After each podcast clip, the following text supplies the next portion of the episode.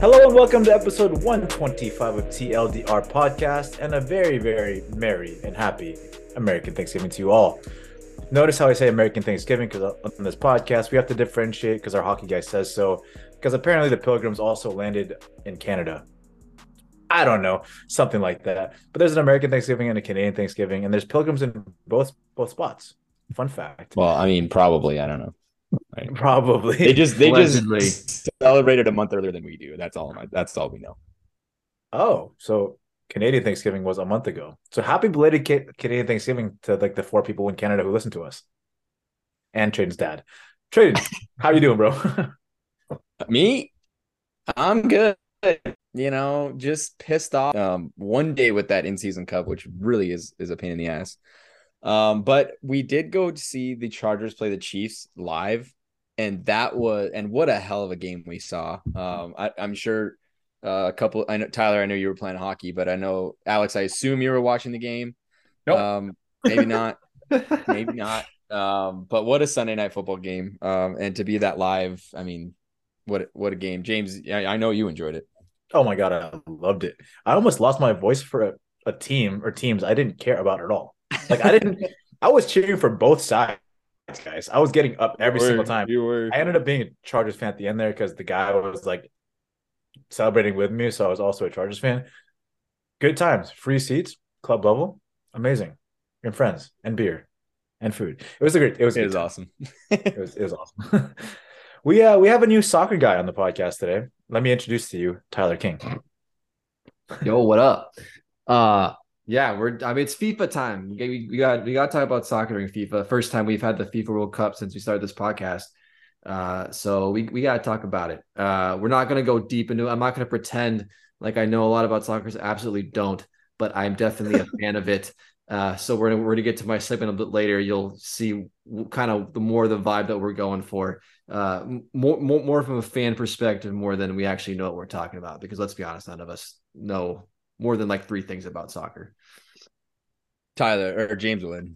James, but yeah, that's dude. like, it, he is like college soccer, soccer team. He's on fire. College soccer. It's, it's still soccer. It also, is it, is it football or soccer? Like that commercial is hilarious. I love that. Last but not least, Alex, how you doing, big guy?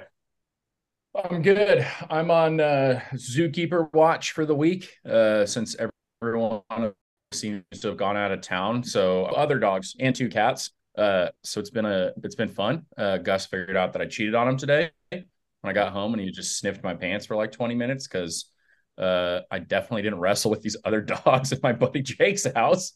Uh, but I am doing fantastic. I'm ready for tomorrow to be over and have four days off. Oh yeah, uh, me too. But that's not gonna happen for me.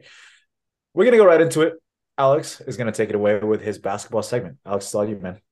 Yeah, so as always, uh, we'll do a little update on the fantasies. Tyler has kind of turned his season around a little bit. Uh, he beat me this week to go to two and three. I am three and two. James, one and four with another L. And Trayden, also two and three, who lost to his wife. Yep. That's even more embarrassing. What an idiot. Um, yeah, we're going to move on. Um, The other team that plays in L A, even though they've been a better team for the last fifteen years, they're still going to be the other team. They always will be. The Los Angeles Clippers, shout out Eric, uh, they have kind of also turned their season around a little bit. They started off really slowly. Their offense was really struggling. Uh, Kawhi was in and out. Obviously, he missed um, all of last year with a knee injury. So he has returned, kind of. We're not really sure what to expect, so that's what I'm asking the boys. James, we'll we'll just throw it right back to you. With Kawhi back, you know, even pre this knee injury, pretty much his entire Clipper career, Toronto, going back to San Antonio, load management, I feel like kind of became a phrase with Kawhi Leonard. Like that was kind of the first person we like really heard about it. So like, what are some realistic, realistic expectations for Kawhi with his, you know, kind of semi-return? Well, that's a, that's a pretty loaded question to ask, because it's like, are you having expectations based off playing time or production during the playing time? Either way, it's not looking good for Kawhi. Uh, he he played like three games in the beginning of the season off the bench, then took like three weeks off and has been back as of late. And he hasn't been overly effective at all. I mean, he puts up like ten to fifteen points when he plays.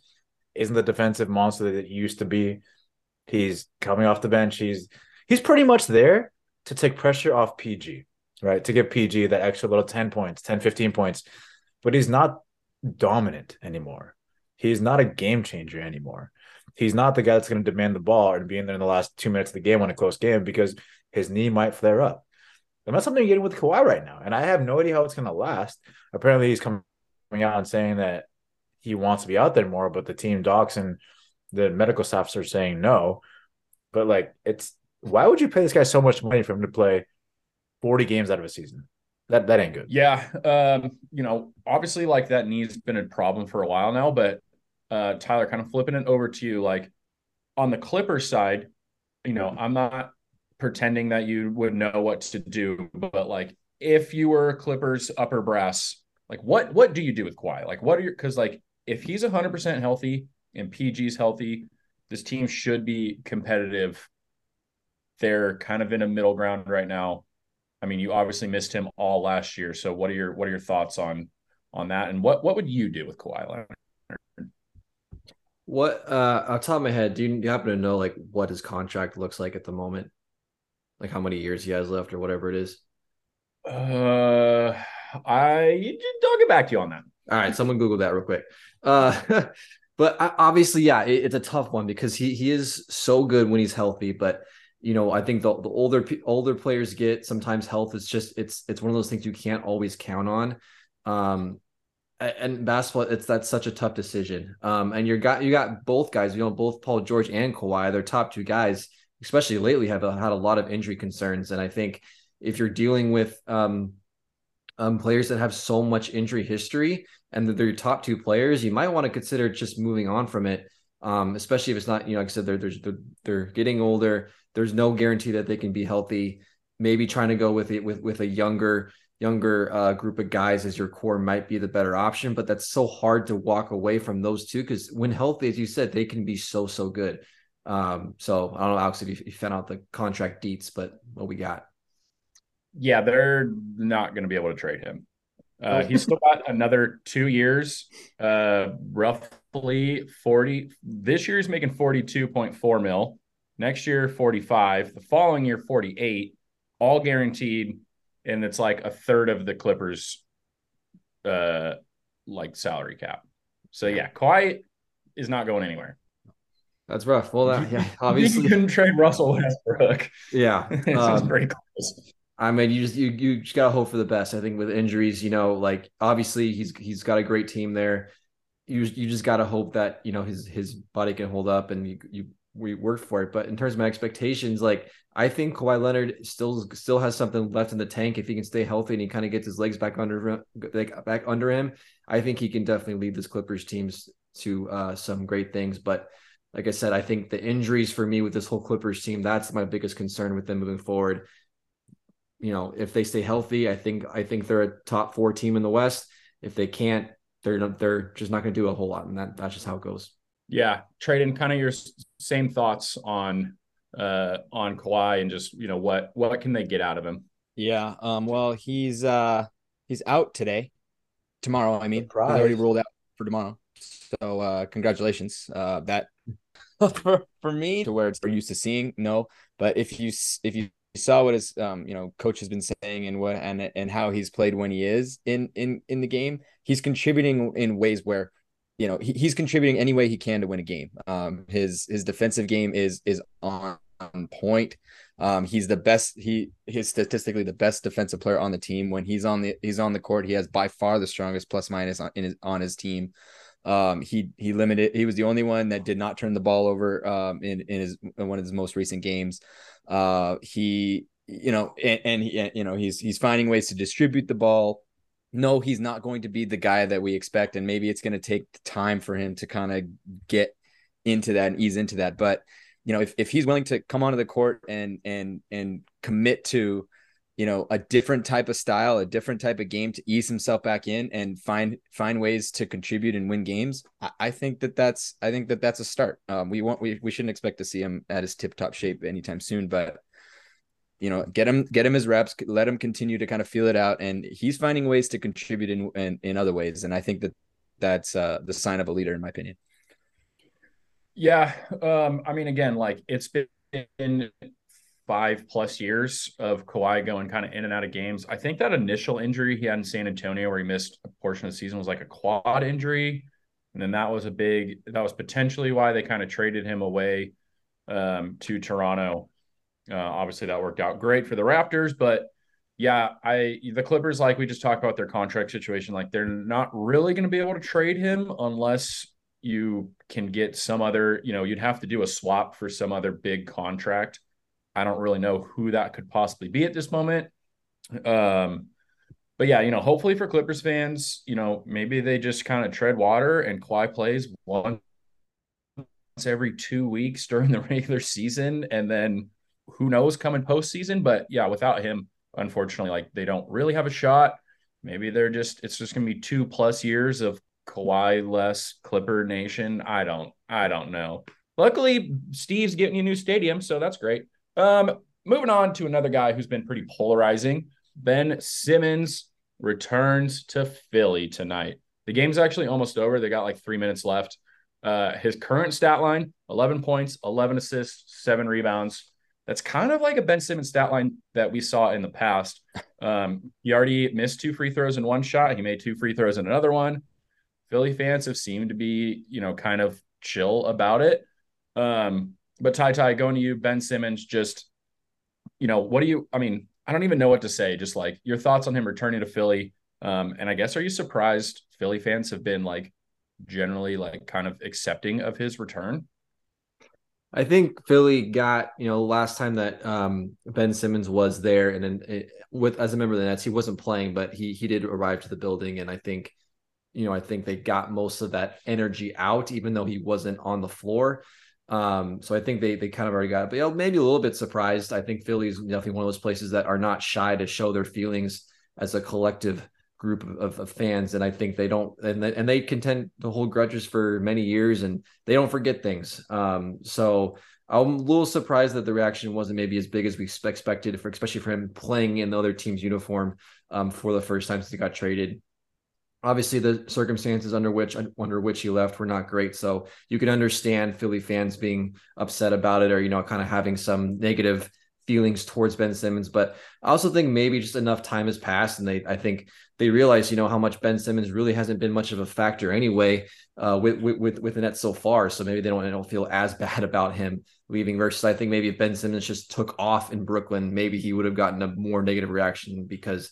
You know, it's like, oh, great. You know, you kind of suck the whole time you're in Philly and then all of a sudden you go to Brooklyn and all of a sudden you're a star, which, you know, who knows? Maybe Ben Simmons is on the rise and if they come back to Philly next year, that reaction might be different. But uh, yeah, I mean, certainly uh, something that we were very interested in and, and continue to be. I think Ben Simmons is one of the more fascinating stories in the N B A in terms of his journey the last couple of years. So um, seems to be doing a little bit better of late, but, you know, just a very fascinating story as there's many fascinating stories on the Brooklyn Nets team, as we've talked about in the previous podcast. Yeah. The Nets are still drama filled. Um, it, I mean, it might, it probably helps that Philly's most likely going to win this game. Um, and that's without their best player on the court. And they're still going to win with K D and um, Kyrie playing. So yeah, Trayden, your, your kind of thoughts on Ben Simmons' return. Um, I know we, ch- I try not to talk about the Nets that often cause they really annoy me, but, uh, this was kind of a big storyline in the N B A. Did, did we not see him get introduced today? Clearly not because I, they booed the shit out of him and said, and chanted fuck Ben Simmons the whole time he was being introduced. Well, I saw that he like went up into the stands and was like taking pictures with fans. I mean, so yeah, in that case, but when he was being, in- being introduced on the court, they were so loud saying chanting "fuck Ben Simmons" throughout the entire time that the entire Nets fan, uh, uh, starting lineup was being announced. Uh, yeah, so um, there's no loss, no uh, love lost in Philly.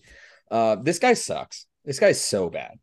Uh, um, and and frankly, because he went two for two from the free throw line, and then you know kind of like gave a big shrug to the to the fan base, and then turned around on his next foul and missed two in a row. Classic Ben Simmons. He's trash. Um, the Nets are trash. So yeah, I guess he's the epitome of that entire franchise. Um, I guess that's where you go to die. Um, so quite frankly, you know, I, I, I love Philly fan bases, because Philly fan bases, except for Tyler, who's also a Rams fan, because I don't know where the fuck he is, um, just loves to hate on players. And, and it, it's not a, it's not, you don't, you never get a friendly welcome if you've ever been in the wrong side of a, of a, of a storyline. And in the case of Ben Simmons, where he was absolute ass in the playoffs, um, you know, Philly loves their fan, loves their sports, and they hate, they hate their enemies, and they let you know. You, you, we've seen it in, uh, we've seen it with the Flyers. We've seen it. I'm sure we've seen it with the Eagles. They're insane. Uh, the Sixers. Uh, all you know, all of those, uh, all those fan bases are just, you know, crazy. And um, this is this is classic Philly fans, and I think it's better for the game. The more that the fans are getting engaged, and the more that the fans are just, you know, ripping on whipping on players and getting involved in the game, I think that that's just huge. And to be and to his um, to his credit, I think that he expected it, and he was kind of ready for it. Um, you know, you, you and he's he's just trying to play basketball, and I and I respect him for that. I still think he's he's terrible, but I respect him, you know, getting in there and and playing playing a game. He did get double digit points, which I was surprised, honestly. Uh, James, it's kind of same question, just thoughts on Ben Simmons. I guess return like playing return to Philly's. Since, yeah, he did come back, but he didn't play last time. Uh, to be honest, like, other than in- introductions, I think that the Philly fans took it easy on Ben Simmons. Like, I expected the Philly fans to absolutely make him hate his life and make him never want to play basketball ever again. I mean, the introduction, yeah, that makes sense. But if you really hate a player, the free throws are intense, man. Like, it's it's all quiet or it's all loud, and you're shooting a free throw. If somebody you hate, it's going crazy. You can't concentrate. It really throws off their ability to make that shot, right? I expected the Philly fans to just boo Ben Simmons every single time he touched the ball, which they did not do. So that's weird. I really expected him to absolutely have the worst game of his career and make him want to be out for another year because he didn't want to show his face because of how bad he did. But the complete opposite has happened. This dude has a double-double, almost a triple-double. And contrary to what Trayden thinks, I don't think this guy's complete trash. I think he's a, a great role player. He's not a star by any means, but a role player, absolutely. Like, he'll give you a double-double if he starts scoring every single night, potentially a triple-double. And some of the best role players have stat lines of like zero, zero, zero because they're doing their jobs correctly. It's not all about stats. It's about how you play the game and within your system. And right now, Ben Simmons is doing his job, frankly. Like, he's not making free throws, fine, whatever. But he's still defending, he's still passing, he's still rebounding. He's a big point guard who's getting rebounds, which is exactly what you want. He's not a star, but he's doing what he's he's doing what he's supposed to do within that net system. Yeah, I kind of feel like the Philly hate on Ben Simmons is like a little unfair. Uh, like, he was never a great shooter, and they just got mad at him for not shooting the ball when that wasn't like ever really his forte. And then, you know, obviously going through an injury, and then, you know, I don't I don't know if it was partially like the media kind of being a little ridiculous with his um like mental health struggles, um you know, and like if he's having mental health struggles, like we've seen other players take breaks or be outspoken about that. um I mean, in baseball, like Austin Meadows didn't finish the season for the Tigers because he was saying he had was having uh you know struggling with his mental health and took time off. So like maybe because it's the N B A blown up in the playoffs, um I kind of feel like Philly gets a little they they're like uh, it's a little unfair. Um but yeah, James, I kind of agree with you. Like, he's not a superstar, like he's not the guy, but they also the Nets have two superstars. They're questionable in their own ways for sure.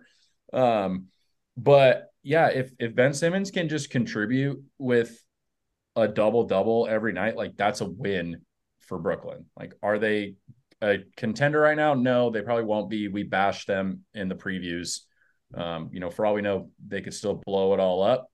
Um, you know, it probably doesn't help that Simmons went from Philly, a very, you know, like media centralized town, to then New York, like the hardest place to play professional sports in the United States. So like, yeah, if he was playing in like Indiana or Orlando or something, like we might not even care. Or this next team, the Sacramento Kings, nobody gave a shit about them for twenty years except for my my father-in-law, my brother-in-law. Um but they've won six in a row. They are in a playoff spot as we speak. They have been on fire. So they beat the Cavs. They beat, well, the Lakers don't really count as a good team. They beat the Warriors. They beat the Nets. They beat the Spurs. They beat the Pistons.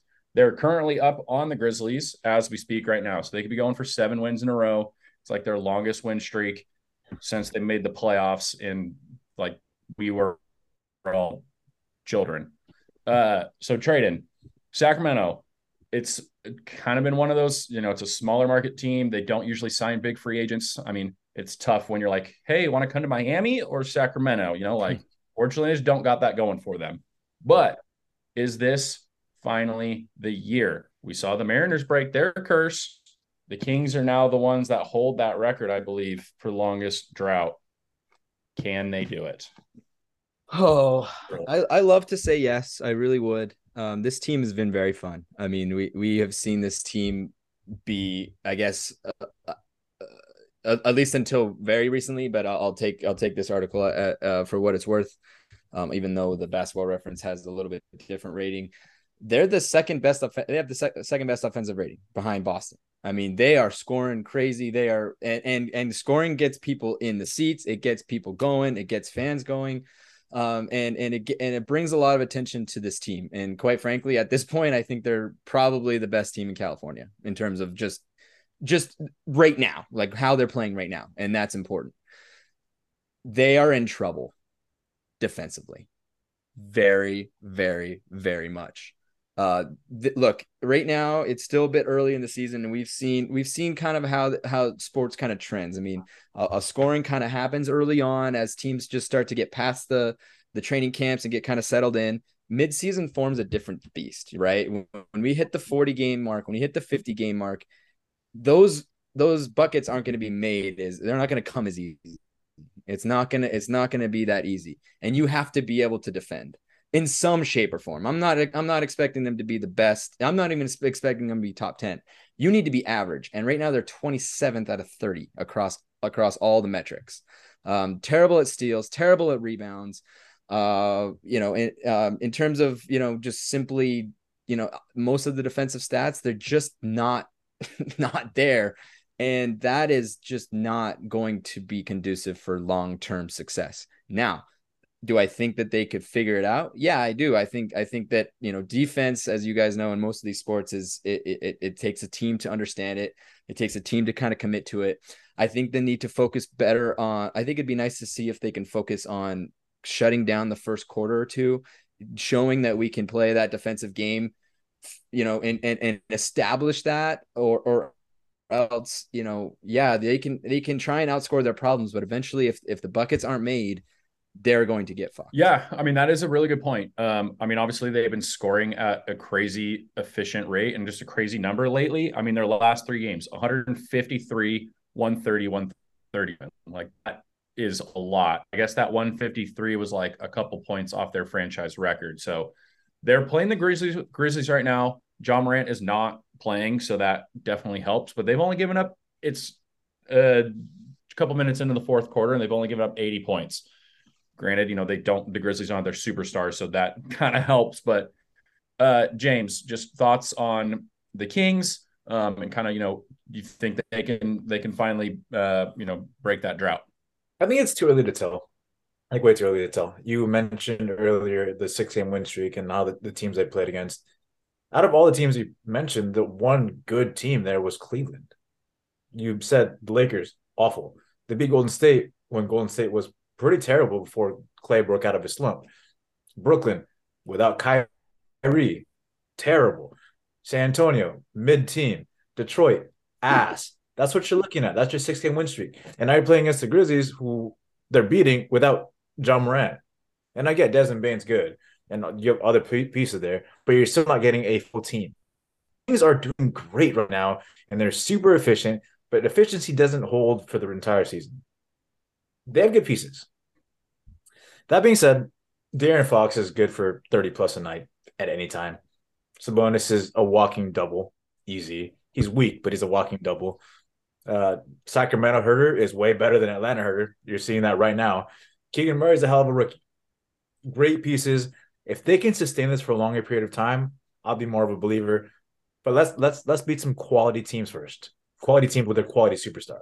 Okay. And we see that happen a couple times, and then we, we'll talk again. Then I have a follow-up question, because they play three quality teams. Atlanta, pretty good. Austin, very good. Real good. Suns, really good. Real good. If they say they win two out of three of those, or what, what do they need to do in those three games? I know it's be pretty early. Those would be like, you know, we'd be coming into the week of December then. If, what do they need to do in those three games to prove to you that they're at least a playoff contender? Like, I don't, I don't think any of us really kidding ourselves that they're maybe like a title contender, but, you know, for the Kings, getting into the playoffs would be a huge win. They're definitely going to have to beat the Hawks. The Hawks aren't as good of a team as we think, right? DeJounte Murray and Trae Young are great, but they aren't the best. So that's a you definitely got to beat them. Celtics, if you can get that game within twelve points, I'm happy with that. Like, Celtics are a beast. There's, I doubt they're going to win that game, but within twelve, that one's in Boston as well. So Boston, so within twelve, I'm with that, right? And then the Suns, if C P three is still out, it's at home. It's in Sacramento. If C P three is still out, then I'm, I'm expecting them to win. If C P three is playing that game, if you keep it competitive, I'll be happy. But if C P three is still out, that's a dub. Okay, so two out of three. You want two out of three out of those three games. Okay, I feel that. Tyler, kind of same question. Um, you know, obviously growing up, the Lakers fan, the Kings were kind of like our biggest rival during the early, early two thousands, and then they've been shit ever since. I kind of want to see him make the playoffs. Like, I, it's kind of like the Mariners. So, you know, just your thoughts on the Kings, kind of good start to the season. Um, and if, if they can break the drought. Yeah, I think when, you know, your team that's not doing very well, like the Lakers right now, when, for me, when I, when I want to watch basketball, when I'm, I'm looking for something like a, a storyline, something that I want to root for. And I think for me, the, the, the Sacramento Kings breaking that, that playoff drought for me is kind of that story and something that I, I want to see happen. So I do want to see the Kings succeed. I agree with kind of everything that, that, that the guys are saying. Um, like I said, uh, like Trayden was mentioned, a very good offensive team. They're they're they're one of the best in the N B A at scoring points. Uh, but the defense definitely needs some work. And like I said, they kind of they they definitely are a team that need to prove themselves against the best, the best to really con- to take them seriously. But I don't think there's any reason to doubt that this team can be a, a, a playoff team when, when when it's all said and done. Um, Like I said, I I think the West is so it's so tightly packed. It, it's it's so competitive. So it's it's really hard to say definitively for sure. But they're off to a great start. I think, you know, um, they they seem to get slightly better every year. It seems like the last two years, you've been like, maybe this could be a playoff team, and they haven't quite gotten there. This year just feels a little bit more exciting, um, especially because, you know, anytime you talk about, you know, and they're they're first in the N B A in a lot of other um um. Up, A lot, of, a lot of other offensive categories. That's never happened before. So, I mean, I think that's kind of a, a, a different side of them that gives you some a little bit more hope that they can at least make a playoff spot. I think they will. I'm rooting for them to do it. Uh, like I said, I, I, have, I, have no, I have nothing else to root for because the Lakers are absolute trash. Yeah, to add to Tyler's point about how close the West is, the difference between the one seed, the Utah Jazz, who are apparently incredible, and the ten seed, the Minnesota Timberwolves, two games. That's insane. Two games separate ten teams. So, like, there's going to be – we got to obviously have a long way to go, but there's a lot that's going to change. Um, if you haven't been to the Sacramento's new – the Kings' new stadium, it's pretty sweet. They got a Sierra Nevada beer garden. Yours truly will be there, like, two or three days after Christmas, and they're playing the Nuggets, a good team. So I'll be able to report live – well, I won't do it live because I'll be drunk, but – I'll report after I come back to tell you if the team's legit or not. Love that. Alex, I have a quick question for actually Tyler to go throw back. So, you know, we all say that, you know, oh, we, let, let's ha- let's see the Kings make the playoffs. Well, then who's stepping in? Someone's got to go. Mean, are we counting the playoffs as top ten? I'm going to give you the top ten. I mean, the Jazz still, I still don't, can't really believe in them. The Clippers, maybe. The Pelicans, maybe. If Dame doesn't, Dame got hurt in Portland. I, who know? I mean, who knows? I mean, we we know for sure that the Rockets are shit, and the Spurs are shit, and the Lakers are kind of shit. Thunder probably. The Thunder are shit. The Lakers, you can't like really give up on them because they have who they have, but it's they got a ways to go. There'll be at least one team. There's kind of eleven playoff teams in the West right now, and one of them will be on their way out for sure. Yeah, just the thought, because whenever we say, oh, a team's going to over, you know, overachieve, and someone's got to take the boot. And it, it's like, could, you, could we see the Warriors out of it? Could we see the Mavericks out of it? Could we see the Trailblazers out of it? I mean, I'm not, I'm just throwing those names. I mean, I think we could those, see uh, teams out of it. You know, so I don't know. That will, that, that's a, that's a future problem we'll talk about. Uh, James, that's all I got this week. All right, brother. Appreciate it. Good job there. Before we move on, or before we take a break, cool question for everybody here, including the guys in the podcast. Is pumpkin pie the go-to dessert on Thanksgiving? No. Answer will be right back.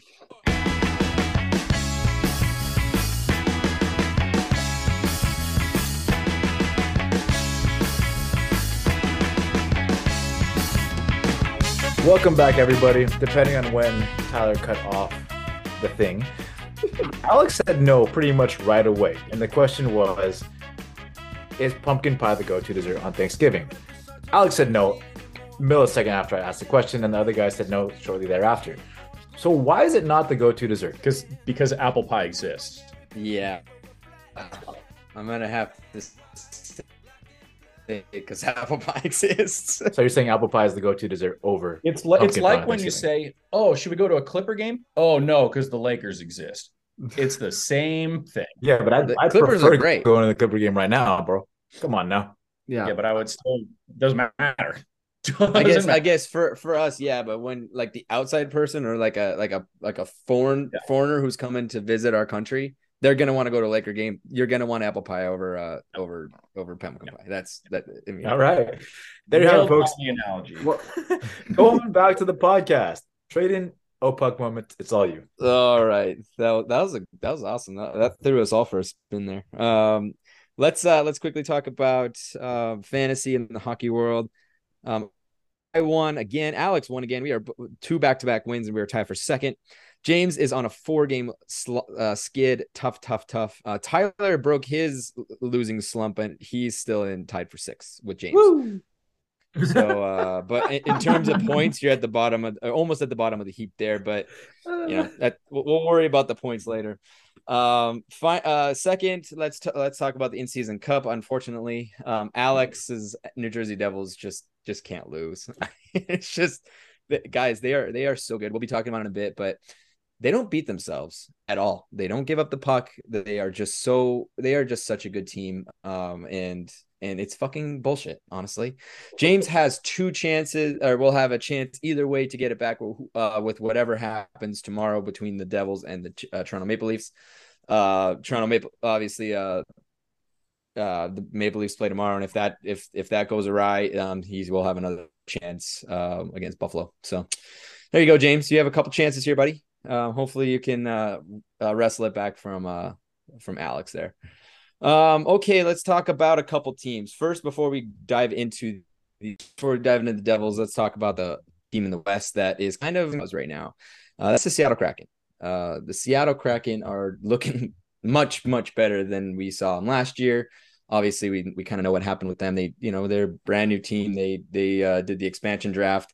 Uh, the expansion availability was a lot different than Vegas saw, and they just didn't play very well. They didn't have goaltending, and it just didn't seem to go well for them. But everything has kind of changed this season so far, boys. Um, Seattle's ten, five, and three with twenty-three points, um, plus nine goal differential, and they're seven, two, and one in their last ten. They kind of had a slower start, but man, have they been hot. Um, Tyler, I just want to throw it over to you, bud. Um, what are your thoughts on the Seattle Kraken? And is this, is this a team that we should be, uh, worried about here in the Pacific? It may be. I mean, you talk about, you know, I think the Pacific division of all the d- divisions in hockey is the one that's completely sideways right at the moment. Um, we just, we did not see a lot of these teams be as good as they are and kind of, kind of where the standings are at the moment. Um, It's it's pretty remarkable. I, th- I think hockey is one of those sports, like, it's pretty crazy how quickly sometimes teams can turn it around. I mean, last year, you know, an ex- expansion team that really didn't have a whole lot going for them. And, you know, they didn't do anything insane in the offseason, but obviously, clearly, they they made some some some smart adjustments, some some smart moves. And I think early on in the season, it's paying off for them. And I think they're going to be in the mix, with no doubt. I don't know. I don't, as Seg said, I think it's still early. They haven't really I think they have to really have to prove themselves, kind of similar to how we're talking about the uh, the the uh, Kings in the N B A. It's going to be similar to the Kraken here in the N H L. They really kind of have to prove themselves. Obviously, a brand new franchise doesn't have a lot of history. We don't really know what to expect from them, but it's certainly exciting. Um, I think the fans there in Seattle are absolutely loving it. Um, so I think as a as a hockey fan, I'm excited to see them do well as as a team that's in the as, that is in the division of of my L A Kings. Obviously, it's just another team we have to worry about, but that that also makes it very fun and, and, and exciting. But as of right now, I have no reason necessarily to doubt them other than the fact that they're just unproven. Um, but but but the way that they played, I don't think there's anything that to me that suggests that they can't keep it up. Um, I think they've gotten very, very decent goaltending from uh, Martin Jones there, so uh, former L A King. Um, so I think he's kind of having a little bit of a resurgence there after a couple of down years in, in San Jose. So if he can keep it up, I don't see why this Kraken team can't be in the hunt for uh, a, a playoff spot. Uh, yeah, you mentioned Martin Jones, uh, point nine one three save percentage, two point three goals against average. Much, much better than the n- numbers they were getting from their uh, goaltending tandem last year. Um, you know, what, what, what, what I find very interesting about this team is they're winning one-goal games. And, you know, James, I ask you, I mean, you know, one-goal games don't, you know, they're they're not always – especially when they're lower scoring, they're not always the sexiest games, but they're winning three two games. They're they're grinding them out, you know, even, uh, th- you know, they're grinding them out all the way through, uh, you know, all sixty minutes. You know, they beat up on, they they beat a team like the Kings uh, in, in overtime last Saturday, a team that can shut it down um, defensively, is a little bit harder to play against. They did it against the Rangers, they did it, did it against the Jets, um, the Penguins even, the Flames, you know, like the, the list can go on. Do, do one goal games give you a little bit more? Do, do one goal games mean anything to you? And if so, do you think that that means something for this Kraken's for the Kraken's, I guess, sustainability going forward? I guess it really just depends on your perspective on life here, because a it could be like, wow, they're, like you had said, grinding out games, playing to the end of the whistle, giving it their all every single game. Or you can look at it as b, they're getting lucky. The puck's going their way at the right time, and boom, look, the goals go went in. We won a one-goal game, even though we didn't necessarily deserve it. So it really depends on your perspective on life. But the way to see it, much like how Tyler explained his thing a second ago, you everything you need to see, and they're playing hard. They may not necessarily be yeah. winning the puck, all the puck battles. They may not be winning like the zone battles either. But the fact of the matter is, they're grinding you down because they're playing one hundred ten percent. Every single second they're on the ice. They're not taking a play off. They're not the Oilers who kind of just, you know, let off the gas a little bit. They're going and they're going and they're going. They're not the most talented team out there, but because they're hardworking, the results show wins. And that's that's what I see. Yeah, I and you can see that in their five-on-five stats, James. I mean, um, you know, they're they're definitely owning the puck more than the other team every all across the ice. They're they're they're generating more higher high danger scoring chances for that for their team versus get, you know giving them up. And, and, you know, winning those one goal games to me, it, it means a lot, especially against teams that have historically been kind of, kind of suited for that type of hockey. That, that's playoff hockey. I mean, I'm not saying that they're going to make the playoffs and, and go on a run. I'm not going to, I'm not about to say that. I am saying that if you can kind of establish that, it, it, it, it, it helps your team co- uh, become cohesive. It, it helps a lot of the younger guys come into that, come into their own. And that actually leads me to you, Alex. Maddie Beniers. Maddie fucking Beniers is unfucking real. Um, do you have any thoughts about Maddie Beniers, and is he a is he your pick for the Calder so far? Probably. I mean, he's helping lead a team that we did not think. I mean, this team was awful last year. They were awful last year, and now you know we're seeing them make a big leap. Um, and you know, like we were talking about one goal games. Um, they only give up. They're the third best at suppressing shots. They only give twenty-seven and a half. People don't score when you don't score, you know, when you don't give up shots. So like, yeah, if if he can keep it up and the Kraken can keep it up, like we haven't technically hit your your fanatical Thanksgiving Day yet. We got two days to go. So, uh, so we, we still got a ways to go, but uh, yeah, he's doing a great job so far. And I, uh, I kind of like the boys said, like there's no reason to doubt them. Um, and sort of similar, looking at the Pacific, like what if if they're going to make it, like what one of these teams aren't going to make it? Because like we kind of thought, you know, Calgary and Edmonton were locks, and like I don't know. I don't know either. yeah, um, but both both the Alberta teams are struggling. Um, it, it's quite interesting. Um, I do really want to quick, quickly address uh, the Shane Wright issue with uh, Seattle Kraken. I'm not sure if any of the guys um, have a thought on it, but I'll kind of leave it to Odom for him in a second, just to give everybody an idea. Shane Wright was supposed to be the unanimous uh, uh, first overall pick in the draft last year. He got snubbed not once, not twice, not three times, but fell, but fell to the fourth spot um, to the Seattle Kraken.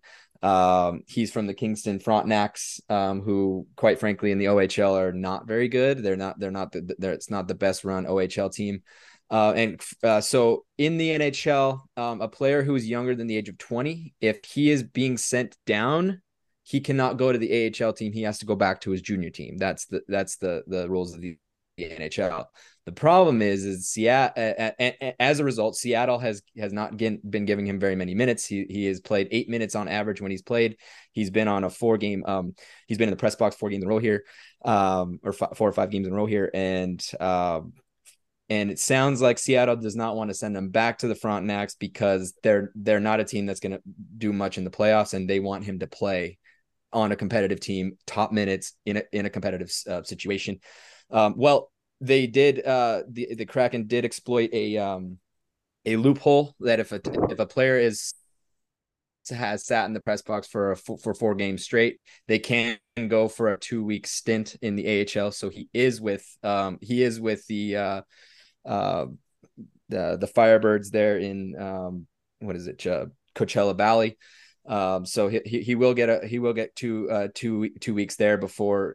Um, expected he's going to be going to um, the World Junior Tournament um, with uh, for Canada, um, and then it, it just remains to be seen what's going to happen there. I think I think Seattle would like to see the Frontenacs trade him to another to a contending team, um, and I think the Frontenacs would like that. I think they need to do a rebuild, but they really do not want him to play there, and it seems like he's just not good enough yet to crack the the the um, starting lineup. And it's quite interesting because this is a guy that had a huge chip on his shoulder, especially being, after being snubbed four spots. Um, do any of you guys have any, you know, thoughts? Have you guys read about this? Um, you know, did you guys have any thoughts about this? This is kind of the big story behind Seattle early on. Um, it's kind of been overshadowed by their strong play, but didn't he uh, get kind of like caught live on camera during the draft when Arizona didn't select him, I think it was, and he was like to his dad or agent, whoever it was, he's like, "Oh, thank God," or something. That was him, right? Um, I don't, I don't know, I don't remember that. I mean, I would not be surprised. Okay, but but I do know this. I do know that he, Montreal was ahead of them, if I'm not mistaken, um, and the death stare that he gave to the Montreal man, uh, you know, uh, management team and and um, and staff while he was putting on the Seattle jersey was said it all. I mean, the, t- the he he definitely. You know, he, he definitely thought he was snubbed. This is this is the type of guy that has been a little bit a uh, little big headed, if you will, and I think it kind of smacked him in the mouth. Uh, to be fair, he did kind of get screwed over by the O H L, where you know a lot of players went and played other places in, during COVID, uh, and he thought that o- the O H L would actually play their the season in, in Ontario, and they said they would, and then all of a sudden they didn't, so he he lost a whole year. So he's one of them, um, but. Any of you other two have thought on Shane Wright? Are we going to see him after after this two week stint, or or you know, or, or is he done here for this year? Do you think? Yeah, I mean, I remember when I was watching that draft live, and uh, you know, he was supposed to be number one, and then you know, he didn't get picked number one, he didn't get picked number two, he didn't get picked three, he finally get picked to four. The thought I had was just like, all right, so what's up with this dude? Like, obviously, on the on right. talent wise. Talent wise, he's he's a number one pick, but clearly there's, you know, scouts do their research and they don't look at just the stats. They look at the human being behind be, be behind the stats. And I think a lot of teams maybe found something with his personality that they didn't like. Um, you, you got three teams that pass up on that kind of talent. There's a reason for that. Um, that was that was my thought. And I think yeah. maybe we're seeing some of that. So um, it'll be interesting to see where he goes and kind of how his career takes off. Um Yeah, I mean, certain, certainly a little bit of a, a bit of an eyebrow raiser when you when you watch that and you, someone's projected number one and they, you know, if they fall one like one spot or two, that's one thing. But when you're projected the first overall and you don't get picked to four, that's that's saying a lot about your character, I feel like. Yeah, I agree. Um, it'll be interesting to see how he he takes his pill here. I mean, he's gonna be he's gonna be playing top minutes there in uh, in Coachella Valley. Um, and he, presumably he's going to go to the World Junior Junior Tournament um, with with his uh, with his countrymen. So it'll be a wonder if he can play his way back into the lineup, um, or if Kingston will figure out a way to trade him and they can and they can put him back into the O H L. Um, but it seems like he's just not ready. Um, James, did you have any thoughts? Or I mean, if he's not ready to crack the lineup, he's not good enough. I don't think you're going to see him anytime soon on a surging Kraken team. Like, yeah. Why would you disrupt that chemistry and that good play to put in somebody who is not ready? You know, for sure. I think the the biggest interesting thing is the G M and the coach are kind of at odds, because the the coach doesn't want to put him in because I just don't think he thinks he's ready. But you know, the the the G M really is really pushing for it. But uh, fortunately, the coach is getting his way, because you don't really want to disrupt what's going on. So. Um, on the other side of the of the uh, of the country and uh, the, uh, the conferences, we have the New Jersey Devils. Um, Alex knows very, very well um, how good they're doing. They are on a fucking tear. They just um, uh, matched a uh, a franchise record twelve, uh, thirteen games in a row after they beat the Edmonton Oilers in quite a meaningful fashion. Um, Oilers didn't even didn't didn't really come out to play at all, which is which is very upsetting. Um, Alex, is this team for real? I mean, I kind of want to say yes. I mean, obviously they're not going to win every single game the rest of the way. Uh, that would be incredible. But it was sort of like we just talked about with the Kraken, um, and we've seen this with other teams in the past, like teams that don't give up shots typically do well because they're not giving the team as many opportunities to score. Who's leading the N H L in that as a team right now? That's right, your New Jersey Devils. They're only giving up twenty-five shots per game. So, you know, we saw this. I know we always talk about this, but it's obviously what I know best. Bringing it back to those Kings years, like those Kings had a stout defense. They never gave up shots. They won two cups in three years. I don't know if the Devils are, you know, really that, that good yet. Like, obviously, thirteen in a row really helps just make it look real sexy at the beginning. But I don't I kind of like the Kraken. I don't see any reason why this team shouldn't be legit. Um, they're they're scoring enough. They're obviously not giving up a ton of goals. They just shut down the Oilers. You know, they've been – and, like, none of these games have really even been close. Like, they're generally beating teams by two-plus goals. So, like, they they seem legit. Um, you know, who knows if it's if if they can go deep in a playoff run, but I don't think there's any reason why we shouldn't believe that they're they're at least a legit player. No, you're, at this rate, you're absolutely right. I mean, um, this team has been analytically incredible um, in the past, and I think that every fan um, in that fan base will will shove it in your face to show you that. Um, but they just haven't had the save, and I think the save it has come. I mean, the, the goalie the goalie situation, they're not world beaters. But then again, no one is this season. Uh, th- this season is is turning out to be the most offensive season we've seen in a decade or plus. I mean, this is this is definitely the most goals we've seen, the lowest save percentages. But nonetheless, they they own the puck um, all across the the the ice, five on five. Um, sixty-two point five percent of the high danger chances um, are in their favor per game. Um, they are just finding ways to dominate the puck. They are not giving the puck up. They are not beating themselves, which is not what I can say about a lot of these teams, inclu- especially the Oilers. Um, James, Jesper Bratt, the Bratt himself, has been unfucking believable. twenty-four points in nineteen games. The kid's twenty-four years old. Um, what are your thoughts on Jesper Bratt and this team as a whole? I mean, you just said it. Like, he was your hockey player of the week a couple weeks ago, and like. Makes sense. The kid's on fire. Uh, there's not really much else to say other than wow, like he's having a great year. The Devils as a whole, I, as much as I hate to admit it, because last week I was like, or two weeks ago I was like, yeah, man, the Devils are eventually gonna fall apart. It's not looking likely at all, and I just don't want to admit it because it's the freaking Devils, man. Like, whoever would thought that they're good, like New Jersey Devils and good team doesn't go in the same sense. At all. It like hurts my head to say that. But it is what it is. They're showing out. They have a great defense. Dougie Hamilton's having a great year. Nico Hischier's having a career year. You said the goaltending's eh, but it don't matter because they're only giving him twenty-five shots per game on goal. Like seventy-three goals for, forty-four goals against. That should tell you all you need to know. For sure. I mean, uh, I, I percentage is fantastic. Team save percentage of nine oh nine is not, like I said, not world beating, but holy shit, it's enough for this team to uh, to compete. Um, and as as Alex said, when you have the shot suppression, when you have the goal scoring, you don't need to have a world beater goaltender. You don't need to shut out every team out uh, because you can, you know, you, you find ways to outscore your opponents in many different ways and um, hang on to the puck. Um, James, you brought up Nico Hischier. I want to I want to talk to you about uh, this guy, Tyler. Um, well, if you guys remembered about two or so years ago when we started this podcast, um, our boy Eric had a lot of terse words to say about um, Nico Hischier. Wow, does he look like an idiot right now? Um, Nico Hischier, by my by my account, is on his way to win a Selke. Maybe not this year, but in his lifetime. Do you think we'll, we will see Nico Hischier win a win a Selke? Absolutely. I mean, I think this guy's, you know, been pro- shown that he can improve and be better. I mean, he's he, he was first overall, correct? First overall pick. Yeah, yeah. yeah. I mean, this. So I don't know what year. I'll I'll find that, but yeah, yeah, twenty twenty something.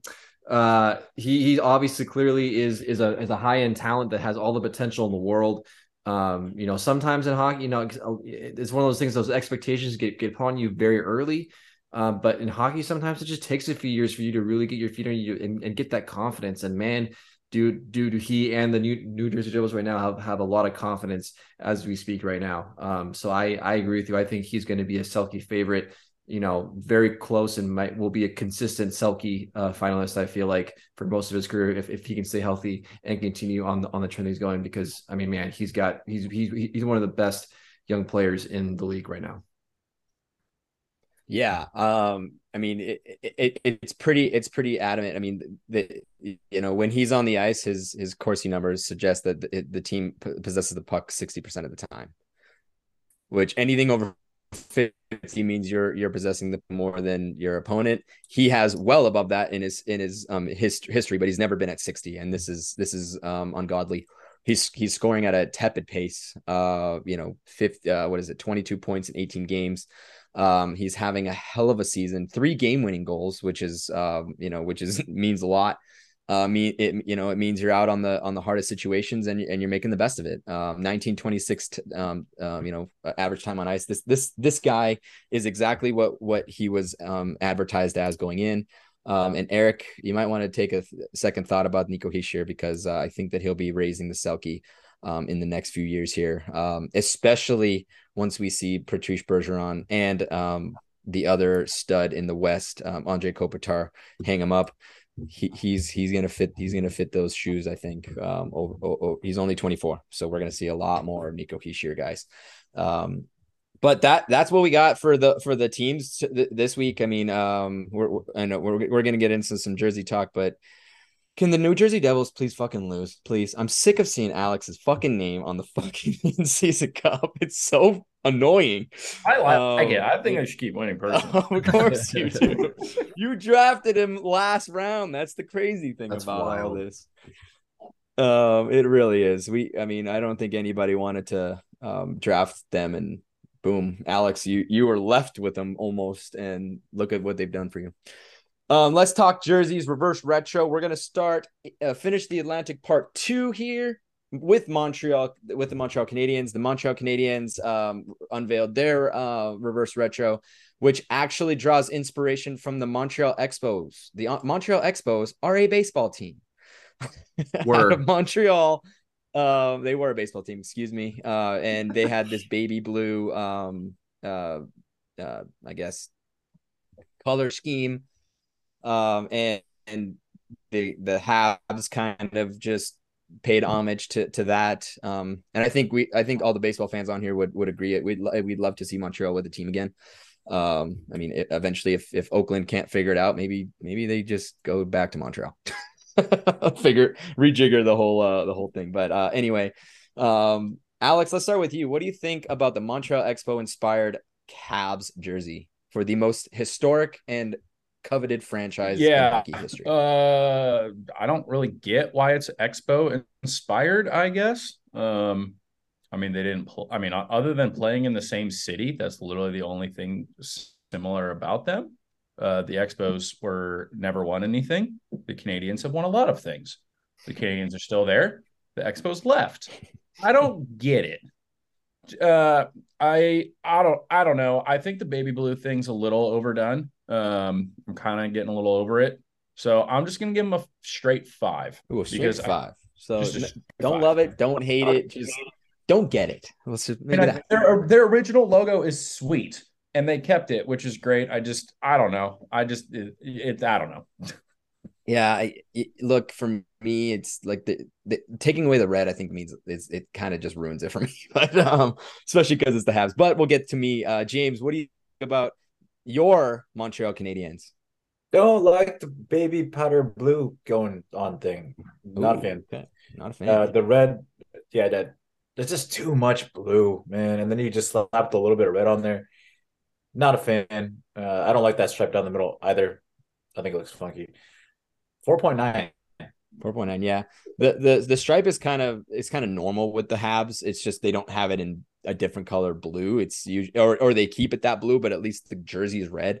So uh, I I can see why you have that uh, an issue there. Uh, what do you think, Tyler? All right, I'm, I'm gonna take a little different take on it, just because you know the Canadiens are such a historic franchise. They've been around for so long.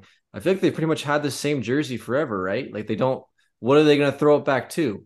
I think I think that's kind of the, the thing. So like, why not throw it back? And I think I think this is a this little bit of a conspiracy to try and to try and get the M L B to get a baseball team back in Montreal, because clearly they are begging the the the the, the M L B and for, for for baseball to come back to Montreal. Um, I love the Montreal Expos back when back when they were a team. Um, I I still remember those days with uh Vladimir Guerrero, and they were, and he was coming to Dodger Stadium and hitting home runs, and I was crying because I was six years old, and that was all that mattered in life. So, um, so definitely a lot, a lot of memories with the Montreal uh, Expos there. Montreal Expos, one of the best logos of all time, I feel like. Um, so I'm going to give us some props. I understand what you guys are saying. Like, it doesn't really make sense for them to kind of go towards a, a completely different sport with it, but I, in my opinion, it's like, okay, well, well what else were they going to do there? So I, I appreciate the creativity. You know, the color scheme's cool, but I agree it's kind of off of their colors. So I'm not giving us a super high score, but I think overall it's a pretty decent jersey. So I'm going to give it a five point six. five point six. Uh, I'm going to sit right, right in the middle of the five point three. Um, like I said, missing the red. I mean, the, the the Habs jersey is so iconic, but I don't know what more you could do with it. To be to uh, uh, Tyler's point, um, they have the most consistent jersey. It's kind of like the Dodgers. I mean, you can't, there's not much you can do without like it. I mean, it, it's the Dodgers. I mean, it's, it's, it's the Montreal Canadiens. They're, they're, uh, you know, it's iconic, and you can't really do much besides kind of going out of the box. And I just think it's a little too much blue for my liking. So um, that's where I have there. The Ottawa Senators, the, the Clippers of Ontario, as we'll say, uh, in the nation's capital, uh, the, the Ottawa Senators went back, um, to the style of their third jersey that they that they run, ran in two thousand uh, back in the nineties, two thousands, um, and that's this jersey. They had a different logo um, on that third jersey, which they put on the um, on the shoulder here, um, and so you know they they but they stuck with their normal normal um, crest, um, and we you know we're used to the same color scheme, but they have that they have that kind of wave kind of through the the stomach there and through the torso. Um, so let's start with uh, let's start with James. What do you think about the Ottawa? I, I actually here? like this. I like the wave on this a lot. Uh, when you go back to like the O G photo of it, that look here reminds me of like ice cream, an ice cream squirrel. Oh yeah, so that's huge fan of that. Uh, when I like I like the black and the red. It's kind of iconic, you know, the black and red and white. It makes it really pop. Logo is great because that's the normal one, and I like the numbers too. Mm-hmm. It has like a little bit of a different font with the numbers itself. I like that. It's good. I'm going to give this like a seven, eight, seven, eight. All right. Um, Alex, what do you think about the, uh, the Sens here? I agree with a lot of what James said, and it always comes back to food with him. So that's interesting. Um, I kind of, we talked about this with Dallas, maybe. No, I can't remember, but I kind of wish they had switched and put the old, uh, the old, um, logo that's on the shoulder on the front, mm-hmm. just because I like, It's more. It's a little more menacing. Uh, mm-hmm. Like the guy's looking a little more intense, and the other logo, it just looked like he's staring off, like watching paint dry or something. um, but I do like it. I think the colors pop. I like. I agree with James. I like the numbers. I like the wave. I think they did a good job. Um, you know, kind of bringing it back to that that uh, jersey from you know in the nineties. Um, I'm gonna give it a What did you give it, James? Seven, eight? Yes. Okay, so seven point nine then. Wow. uh, Tyler, what are your thoughts on the Sens, bud? Yeah, I also like these jerseys a lot. Um, I really just like the overall flow and design of the jersey. I think it's pretty unique, as James mentioned, kind of that ice cream. I, that's not what I thought of, but, you know, James is James. Um, but I don't know what it is, but I do like it. Um, I, I I think it's cool. I've always liked the Sens jerseys. I feel like they just, you know, I think I think black and red is kind of a uh, a classic sports look, but I think they kind of add their own twist to it somehow. Um, and I think for me, kind of the design of, of, of, of the jersey and the, and the numbers and like really make it special. Um, so I, I like this one a lot. Um, I'm going to give this one a seven, seven, seven, seven. Yeah. Um, I'm actually one hundred percent with Alex. I mean, I think they should have put the, this logo on. Um, I, as much as I love the original logo and I think that, I think it's, you know, it's great. I just, I, I you know, I, I love that logo there. Um, I, you know, and, and the Ottawa Senators have always had like this weird, um, you know, place in my heart because for some reason my dad owned a, a, like, like when he played like men's league or whatever, he had, he had a Senators jersey that he would wear. And I just, I never understood why, but he did. And I really just kind of loved it. Um, it was more like the original one, but nonetheless, um, you know, it's just interesting to see um, them take a rendition. They really did a reverse retro on the colors. They, I just wish they would have stuck with the, with the, with the logo, which is what pushes it down to a seven, eight for me. Um, but nonetheless, I think it's, I think it's a great jersey. Um, and oh boy, uh, ready for the, the Tampa Bay Lightning boys. Oh boy. Here we go. Uh, the Tampa Bay Lightning's jersey, if it would fucking load, maybe today, maybe tomorrow. Here we go. And here we go. This is the jersey that Tampa Bay rocks. um, this is what Tampa Bay rocks. Now, now to give you guys some, some, uh, uh, I guess context, as there always is context, this goes back to their Um, nineteen ninety-six through ninety-nine third jerseys where they're they were blue. They had um you know their kind of original logo, which actually I love the original logo, but it has like the waves on the bottom and then it has like a, a like bolts on their shoulders, which is in black, um and then ridiculous font on the back with the numbers, and they just flipped it into a white jersey. Um and woof, what a jersey, um especially now in twenty twenty-two. I mean, this just this just bleeds the nineties um to me, but uh I guess maybe that's the point. um Tyler, what? Just go. I mean, this is the definition of trying too hard. um I I understand what they're going for, the revert. I mean, it definitely feels very retro, like I said, very nineties. It's very busy, a lot going on. And for me, when it comes to jerseys, when it comes to comes to style, that's not what I like. I like a little more simplistic jerseys, something that flows a little bit better. There's just, there's so much going on. I'm not a huge fan of it. I like the colors, you know, blue, blue, black, gray. Love the, love the colors. I think the lightning on the sleeve is kind of dope. Maybe that's kind of the one thing of this jersey that is kind of cool. But the rest of it, it's just, it's a little bit too busy, too much going on. I'm going to give us a three and a half. Three and a half, yeah. Um, there's sideways rain going in the background. You guys see that? That's, that's like sideways rain. Yeah. I don't know if that changes your perspective, but uh, Alex, what do you got?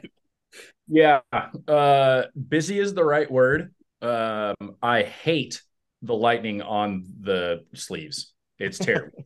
Yeah. If that wasn't there and the numbers weren't all like jagged, like you're trying to download something and it's not going well, or so, I don't even know what the fuck is going on with that.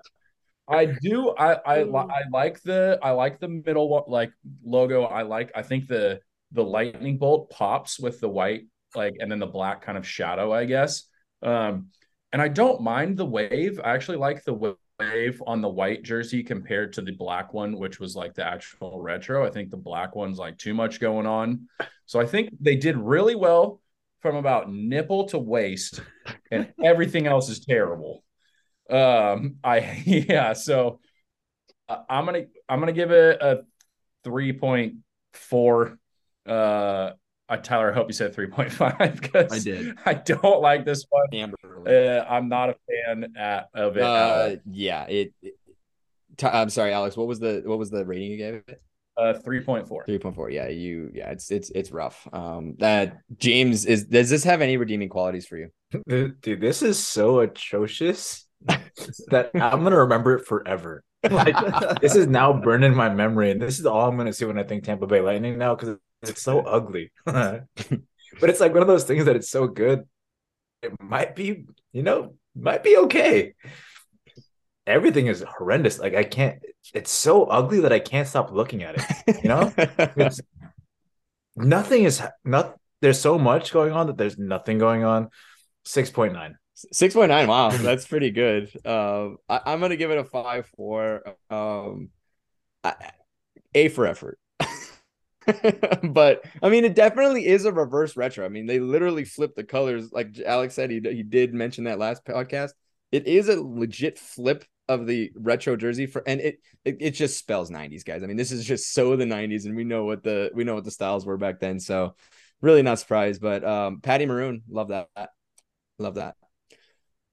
All right, let's go. Final team in the Atlantic, the Toronto Maple Leafs, and wow, I mean, okay, I guess. Um, Tyler, I'm sorry. Let's start with you, uh, Alex.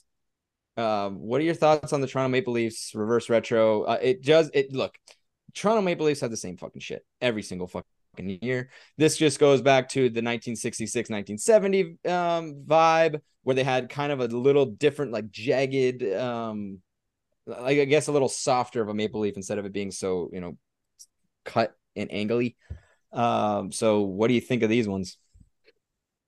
Yeah, it feels like uh, if the Toronto um designers and the Tampa designers had just kind of merged and done fifty percent of each. Like, Tampa did too much, Toronto didn't do enough. They had just done a little bit of both. We could have kind of saw something.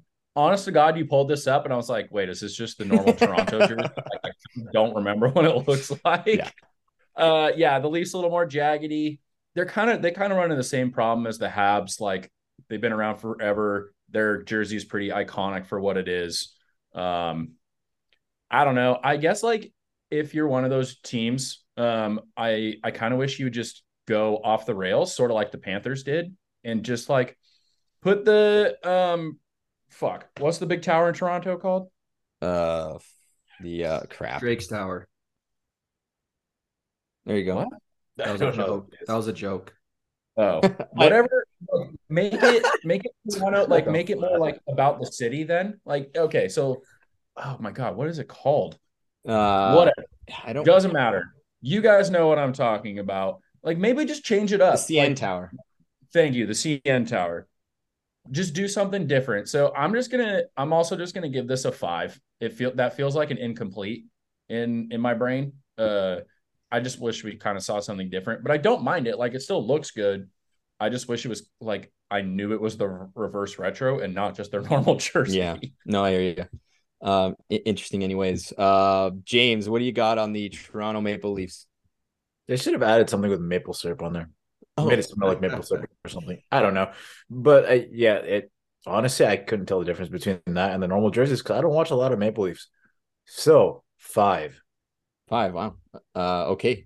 Uh, Tyler, do you have any positive things to say? Not really. I mean, I kind of agree with it, what they're saying. It just, it looks so similar to the original jersey that it kind of defeats the purpose of the whole theme. Um, but because they actually did kind of put an older logo on the new one, I'll give them some credit for the fact they did try. Just from, from a, from a first look perspective, it really doesn't really pop, doesn't really, you know, In, in, in, inspired the idea of a, of, a, of a reverse retro, but because they did use an old logo and somewhat of an old design, I'll give them a little bit of credit. Five two five two. All righty. um I will say, if you guys look up, I'm, I was gonna try and pull it up, but they did an arena series with the Red Wings. Both of those sets of jerseys were absolutely amazing. I wish they would have done a little bit of a rendition on that. Those are just, those were beautiful jerseys. Um but for me, hated the Red Wings one, like we hated on the Detroit one. Right, I'm They're saying the now. I'm saying the winner, the like the, it was like some stadium series like four yeah. maybe six, eight years ago. Um, I, I, you know, and we did just hate the Red Wings too. I mean, it, it seems like the uh, the uh, the the top six. I'm sorry, guys. Uh, the the the the original six seem to just be not giving us the greatest jerseys. So So that's fantastic. Um, if with that, I'm going to give him a five. Um, let me see here. So that's the end of the Atlantic. Right now, Central has more of more. We like the Central a little bit more. Um, we gave it, uh, you know, five. Looks like five points. Have a higher score. Um, James did not like the the Atlantic. Um, I did. Tyler hated the Atlantic. uh, and um, Alex East did Coast not like the Atlantic. None of us like the Atlantic. Apparently, the Atlantic is just shitty. So um, I do better. Do better. Do better. I agree. That wraps up this segment. So we're going to take a quick break. But before that, one more question. And now Trayden left. But one more question. Do you guys actually like turkey, or do you just eat it because it's there? Find out the answer in a second.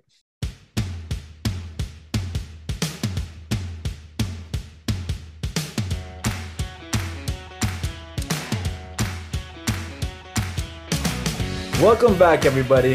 Hope you had some time to let that question just sit and marinate like a turkey. Do you marinate turkey? No, you you brine a turkey. Brine, yeah, you dry. Yeah, see, I am not a chef. I just eat. Anyway, question was, do you guys actually like turkey, or do you eat it just because it's there? Trayden. I fucking love turkey, dude. If I could have turkey dinner like once a month, I would be happy. I mean, I just, I, there's so many things you can, like, it's the best for leftovers. It's good with It's good. I love it with the cranberry sauce, with, with the whole thing. The turkey is the best. Tyler. I think Thanksgiving turkey, it, it's a little Tyler. bit dry for my taste, but I think, you know, I love turkey. Like, like, like cold cut turkey on sandwiches is like, is like my go-to. But when we're talking, yeah, we're talking about turkey. like, think when we're talking about Thanksgiving, I kind of do eat it because, because it's there. I think when it comes to like dinner meats, like I'm more of a ham kind of guy, like a, like a honey roasted ham. That's where it's at. Okay. I love Alex. turkey. Tyler, you are a ham. Uh, I ate a whole turkey like this last weekend, bro. I'm into it. Also, then you put gravy on it and everything's great. So it doesn't matter. Jose, that's for you, man. Gravy is best on Oh, everything. Jose loves especially gravy. On cheese pizza from Nashville. All right. Back to schedule program. What about you, James? Oh, I, I love all food. So turkey? Yes. That's a stupid question. Yeah, sorry. um, like I said, going back to schedule pro- programming, Tyler's wearing a U S A sweater right now, and he's talking World Cup for the first time in his life. Tyler, it's all you. Yeah, honey, this is a U S A baseball uh, hoodie, but uh, I don't have any U S A soccer stuff because, you know, it's soccer and whatever. But it's still U S A. Go, go Team U S A. The FIFA World Cup started this week, guys. Hopefully you've been watching it. it I, guys, like, we we talk a lot of shit about soccer. Like, I still would not consider myself to be a huge soccer fan, but, man, I love the World Cup. I'm already – I'm so into it. I love it. There's just the, the intensity, the the emotions are crazy. Um, Team U S A uh, uh, played their first game. They they took they had a one one draw against Wales.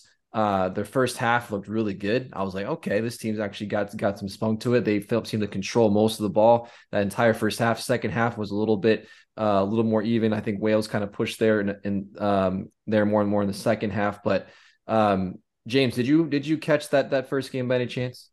Oh, absolutely! I watched the entire thing. Cool. So, like, kind of what your your thoughts on on Team U S A's first World Cup game in like over eight years, and like. Did it, did it did it help spark your confidence with Team U S A, or did you kind of we were like, ah, maybe we're not as good as we were hoping? Well, it that's a tough question because Team U S A played played the game they wanted to, which is ball control, but they had a lot of tough times in the beginning of the second half of getting it through the midfield. You need to do that because you're playing through the back and shuffling around, and they controlled the ball throughout the entire thing. But then when Wales started to apply pressure because they sat back the majority of the first. Gareth Bale had a field day. It was like a pressure. It was pretty much a forecheck that they had on, and they were just going at it every single time until the U S just mentally collapsed and had a penalty because Walker Zimmerman didn't have to foul, foul in the box. That was dumb. You could have just played defense, and you would have been fine. That was you. The U S gave that away, man. Like, they were clearly dominating that game for seventy-five out of the ninety plus minutes that were played, but they just mentally mentally couldn't keep up. uh Christian Pulisic is the only one that's really kind of managing this team through and through.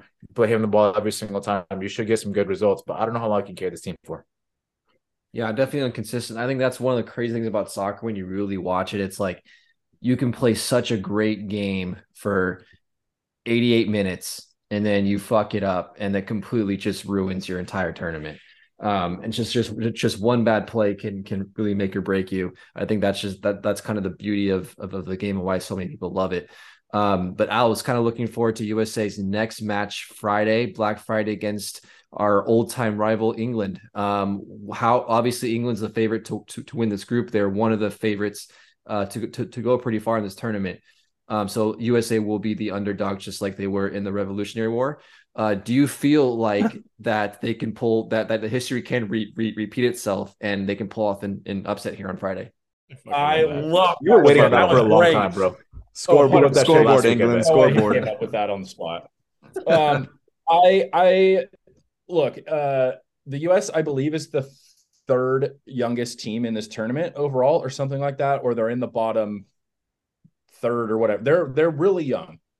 Um, I when I was watching the match on uh, on Monday, there's one guy who's on the U S A team that was on the team eight years ago. I mean, granted, that's a long time, especially for for soccer players. You know, not unless you're elite, elite, you're not playing in in more than two or three, maybe. Um, a you know they got they got kind of beat up by Wales. I mean, it's the obviously they're in Qatar. It's hot, even though it's November. There's a lot of cramping going on, and we I just got an update on my phone like twenty minutes ago that England's uh, captain Harry Kane is going to have to go in for some sort of ankle issue. So if, if he's out, that's, you know, a big plus for the U S. Um, I think they have a, I think they have a shot. They're young. I think they w- will be a little bit embarrassed about the ending of that Wales match. I mean, look, Gareth Bale has more experience than the entire U S team put together, pretty much. Um, but I, I think they, I think they've got a shot. Um, they, you know, I think England is definitely the, the aggressor, but if, if they can come out with a draw and then they get um uh Iran in the in the third match of this group, I think they've got a really good shot. Yeah, I like it. I think I think it's it's going to be an intriguing matchup. Definitely going to be excited to be watching that one. Uh, Trayden, kind of where you see Team U S A in this group. Obviously, you know, with with with the points and goal differentials, kind of looking at how this group is going. Uh, you know, maybe we get at least, you know, a draw, maybe even a win against England on Friday. Then we will play Iran for that third game, which should be a win. Um, how do you like U S A's chances to advance to the to the knockout stages at this current moment? Uh, it's the top two that go, right? Yep. So um, yep. I, I would say that our, I would say that our our it all hangs on Friday. I mean it, it, that that's the key, right? I mean that we have we have no room for error. And um, to to see what England did to Iran was, I mean, that's that that tells a lot. I mean, I'm not saying that Iran is incredible, but nonetheless, they they did put up six goals. Like six goals in soccer is insane. Um, in in a game like that, especially at the at the at the world stage like that. So uh, I'm a bit concerned. Uh, and I always have been concerned. I mean, I, I think that we needed that win against Wales to just give us a little bit more cushion. Um, I don't know what to expect, um, you know, between Wales and England. I think that that we might will be scoreboard watching there, but um, the Friday game is is is of most importance. And um, the way that, you know, England is able to, you know, England has shown that, you know, they they are a favorite in this in this in this tournament, um, at least at least to go to go places. Um, you know, they, from what I read, they kind of are the, the, the Leafs of the, of the FIFA, like they're, they're always favored to, to go far, but they always choke somehow. But I don't know that they, they're not going to choke this early, not against a team that is young. Um, you know, as, as the United States, I'm going to be cheering for them. Obviously. I mean, I, I, I, I love to see the United States, um, you know, take another dub from from England. That's always a, that's always, I just, I relish in that, but I don't know that it's going to happen. Um, Because, quite frankly, th- th- it's do or die. I mean, Friday's pretty much our do or die time. For sure. Um, it's going to be great. Hopefully, we all have a little bit of a Thanksgiving hangover um, and we get to watch some uh, good old-fashioned England versus U S A. So hopefully you guys turn tune into that uh, this week. Should be fun. Uh, go Team U S A. We'll see how they can do. Uh, hopefully next week we'll be we'll be pretty happy about it. Um So that's all we're going to talk about in terms of like actual soccer. So we love doing jersey rankings on this podcast. So we're, and because it's FIFA, we're going to do FIFA World Cup jersey rankings. So we're going to do groups A and B. Um, so because teams have two jerseys, they have a home and away. What I'm going to do is I'm going to, you're going to, I want each person where you're going to rank both of them separately. I'm going to add the two scores. And so that's going to be the total score for that country's jersey. Does that make sense? So to- obviously the highest total you can get is twenty. I'm going to add both of your scores out of ten, and then we'll average everyone's scores and we'll kind of go from there. And we're going to, you know, that, that, that just like in, in for the actual uh, play, the top two teams will advance to the, to the knockout stages for our jersey ranking. So um, let's make it happen. So like I said, we're going to go um, group A first, and you guys can see my screen, right? Beautiful. We're going to start with the yep. home country of Qatar. I pronounced that right this Cutter. time. So let's go. Uh, and here they are, uh, ladies and gentlemen. Uh, so um, yeah, obviously the home and the away, the, the home with, with the with the all reds, all whites with the away. Um, so like I said, real quickly, just go one, uh, you know, give, give me a ranking for the home, give me a, a ranking for the away. Uh, Trayden, what do you got for these? I actually like them. Um, I, I do like the the the color one. Um, I'm going to give the color one a, a seven three and the white one a six five. All right, seven three and a six five for a total of thirteen point eight for Trayden for Qatar. James, what do you got? Red. I'm gonna go seven eight. I think it's really, I think it's good, and I love the all whites, man. The all whites is so clean. Nine. Wow. All right, so a total of sixteen point eight for James on Qatar. Alex, what do you got? Are you doing this math in your head? No, I got a calculator. No, don't worry about it. I can okay, hear him punching. That makes a lot more sense. I was about to be so impressed. I definitely should have lied, but you know, it's all good. Yeah, you wow, should. Yeah. Um, I'm gonna give. I'll give the red. Uh, I'll give the red a six and the white a seven. If you can't do that math, then I don't know what to tell you. That's a thirteen. All right. So, calculator anyway. All right, a thirteen. Uh, I like the reds a lot. Uh, I'm gonna give the reds a seven point eight. And the whites, uh, I'll do a, a six point eight. I think they're just, they're both good. I like them a lot. Um, so that gives me a total of fourteen point six, which is going to give Qatar an average of fourteen, uh, fourteen and a half. Um, pretty decent score there. So let's move on to our next member of the Group A round, which is Ecuador. So here, uh, Ecuador kind of cheated a little bit. They have a third jersey. We're not going to count the third one because that's bullshit. They can't cheat, so they're not going to get a higher score. So we're going to do the home and the and the away, which is these two right here. So the yellow and the blue. Um, so don't worry about the white one. We're not counting that one. Um, so just kind of ignore that as, as we're going through. But for Ecuador, Alex, what do you got on these bad boys? I kind of like the yellow ones. Uh, so I'll give those a seven point five. I don't really like the blue ones. I don't really know what, what the like design is under there. So I'll give those a five point three. All right. That brings your total for Ecuador for a twelve point eight. Some pretty harsh scoring from Alex so far. I like it. Uh, James, what do you got? I do not like the yellow. It reminds me of mustard. Three. Wow. Uh, I like the blue. I like the texture on it. The texture is really cool. I don't know what's going on under there, but it's sick. Seven, eight again. All right, seven, eight. That brings James' total for Ecuador for to a ten point eight. Uh, Trayden, what's your opinion on these guys? Yeah, I'm gonna I'm gonna go with the blues with the seven nine and the yellows uh, a six. All right, thirteen. thirteen point nine. None of us really like yellow, which um, I'm going to have to agree. Um, I think the yellow is a little bit more of their classic jersey, so. Um, I'm going to give it a seven, a seven, or sorry, a six, three for the yellow. And I love the blue ones. I think the blue ones are really, really cool. I'm going to give those an eight, eight. Um, so those are going to give me a fifteen point one for Ecuador. And that gives Ecuador thirteen, basically a thirteen flat. Um, so it's just slightly behind Qatar so far. And we found um, out the hard way that James doesn't like mustard. Yeah, I love mustard. Clearly. It's not on the jersey. All right. One time uh, Tyler spilled a hot dog on me that had mustard and it stained.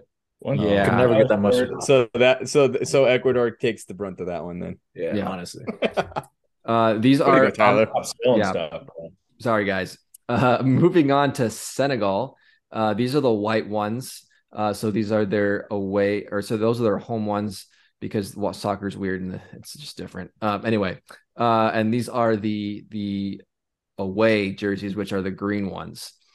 Um, so home and away, green and white. Um, both kind of a lot going on with both of those, but um, let's see what you guys got. Trayden, what do you got on these ones?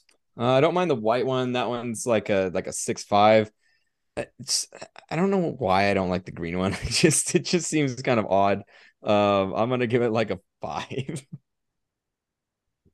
All right, so eleven and a half for Trayden. James, what do you got? I like the green ones more than I like the white ones. So the green ones, I'm gonna give a six, and the white ones. Can you go back to it real fast? Yeah, yeah, I'm gonna give that a four. Ooh. All right, so a ten. A ten for James on Senegal. Alex, what are your thoughts?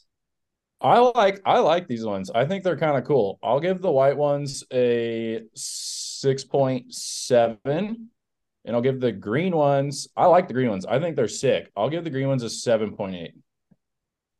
All right, a total of fourteen and a half for Alex. Um, I...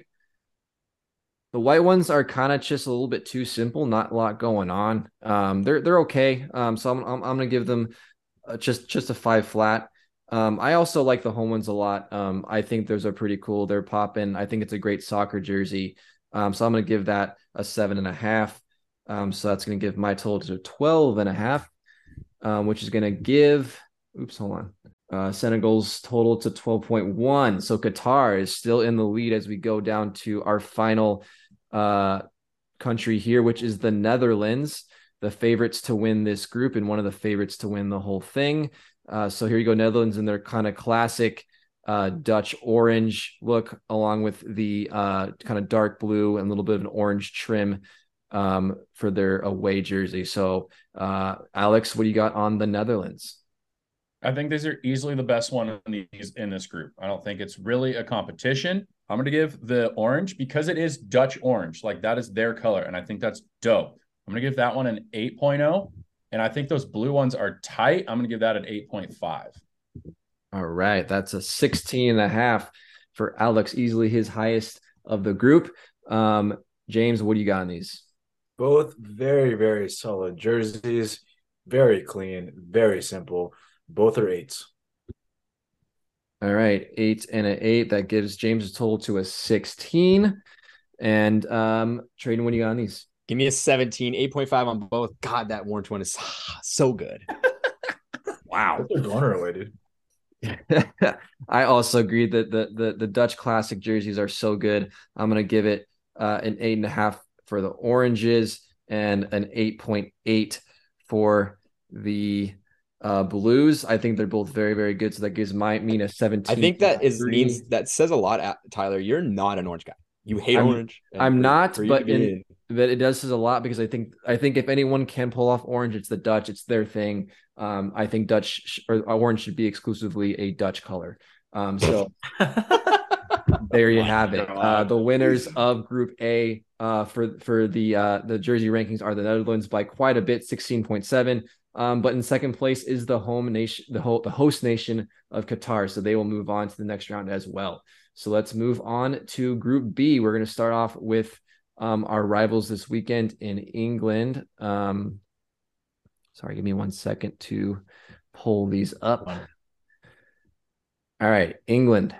Al- uh, Alex, I guess we'll start off with you. Here are England's, uh, as as as football p- people would say it, kits. Um, for the for the World Cup for this year, what do you got? What do you got on these? Uh, uh, I like these ones as much. Um, I don't like the away ones having collars. I think collars on jerseys are stupid. So I'm gonna give the uh, white ones a six point two and the red collared ones like a three point four. Wow. I don't know. They've got, like they're called. The, England has way sicker jerseys than that. I'm pretty disappointed. Yeah, that's the lowest score of any anyone so far. Um, James, what what do you got on these? I like the blue one. I like the kind of fading blue, or I like the white one. I like the fading blue on the top of the collarbone there. It's kind of cool. I'm going to give that a seven point two. Red ones are poop, too. Wow. No one likes the red so far. Uh, even lower score, nine point two for James. Trayden, what do you got? No, that red one's sick, dude. That's a, that's a good solid seven two. The white one for me is uh, it's pretty cool too. I'll give it a seven five. All right. Trayden loves the British kits. Uh, fourteen point seven uh, for um, England for Trayden. Um, I also really like the blue ones. I think those ones are tight. Um, I'm going to give those a seven eight. Um, the red ones, I think without the collar, I would give them a little bit, have a higher score, but I agree with you guys. I think, I think the collar is really dumb. So that kind of brings it down a little bit for me. So I'm going to give the, those a five and a half. Um, so that's a thirteen point three for me. Uh, which gives their total average score of eleven point seven. So moving on to Iran, we got the home and aways here for you. Just kind of an all white, pretty simple, clean look for both uh, both ones, red and white um, there. So uh, Trayden, what do you got for Iran? Uh, I'll, I'll take a seven on both. I think they're solid, nothing flashy, but they're clean, and I like that.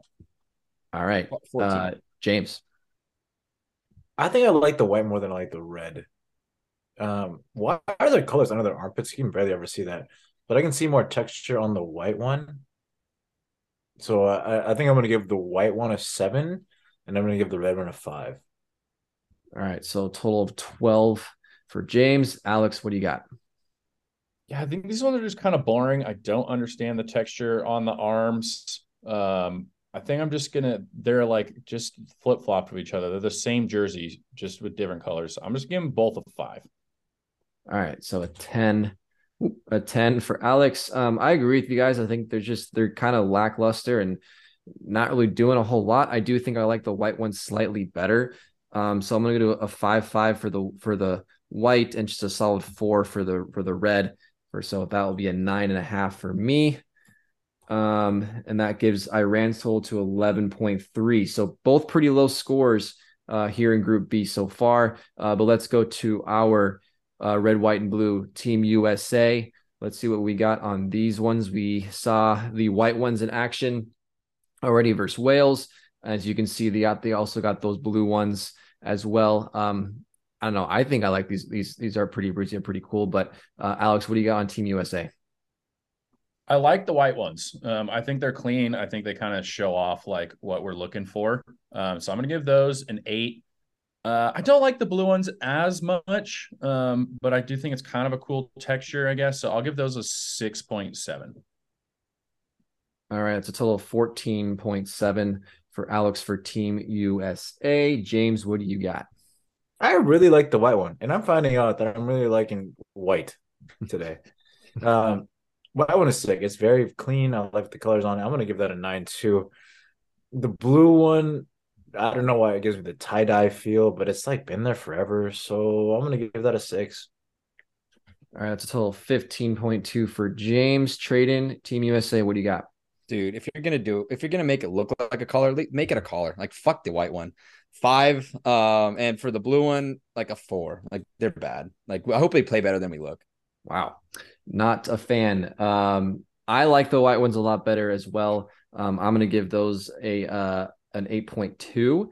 Um, the blue ones, I kind of like these ones a little bit more than you guys like them. I understand kind of the weird tie-dye texture to it, but I think on the field, those blue ones pop pretty well. Um, so I'm going to give those a solid seven point five.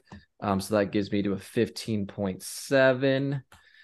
Um, which gives Team U S A's total to a thirteen point six, which automatically puts them into the next round. But let's see how Wales do, does and see if they can uh, take over Team U S A for the winner of Group B. Um, so here we go with Wales. So uh, similar to Iran, where they got one red and one white, uh, a little more going on with them, though. Um, but let's see what, what you guys think. Uh, Trayden, what do you got on Wales? Those are clean. Those are clean. Um, I'm going to give those, uh, I'm going to, I like the red one. I'm going to give it a seven two. White one, nah, I'll go with a seven. All right. So fourteen point two for Wales for Trayden. Uh, James, what do you got? They're the same jersey, just flipped, right? Just color wise? Uh, pretty much. Yeah. Yeah. So I'm pretty much going to rate them both as six. Uh, they are clean, but there's also, they're, they're too simple. There's like nothing else going on except for the logos. So six. All right. And um, Alex. Uh, I like these ones. I think the Welsh line is just super sick. They're on their uh, logo or whatever you want to call it. So uh, I guess because they tied with the U S, uh, just give it a fourteen point seven. You don't have to do any math. Fair enough. Um, let's see. I, I like the red ones a lot. Um, I'm going to give those a, a seven point eight. Um, I think the white ones look pretty clean too, but just overall just kind of lacking a little bit for me. So I'm going to give those a five point two, which is a total of thirteen. Oh, and it looks like U S A just squeaked out the victory.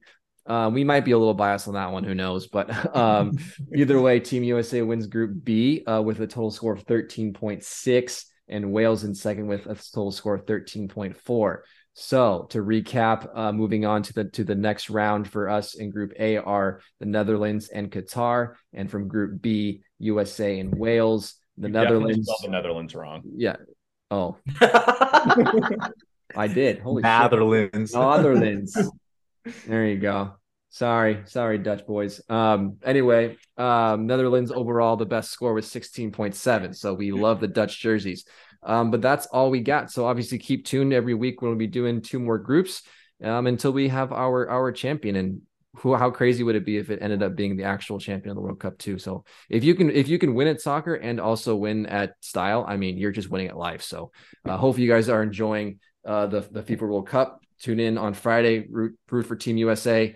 Um, if you're listening from another country, um, I'm sorry, but go Team U S A.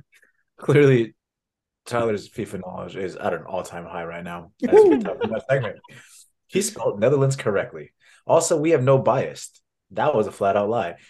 Don't lie to your parents, kids. Anyway, that wraps up episode one twenty-five of T L D R Podcast. Hope you have a great American Thanksgiving. Also, hope you have a great rest of your week. Don't fight people for stuff on Black Friday because it's not nice. Uh, but yeah, have a great rest of your week. We'll see you next week.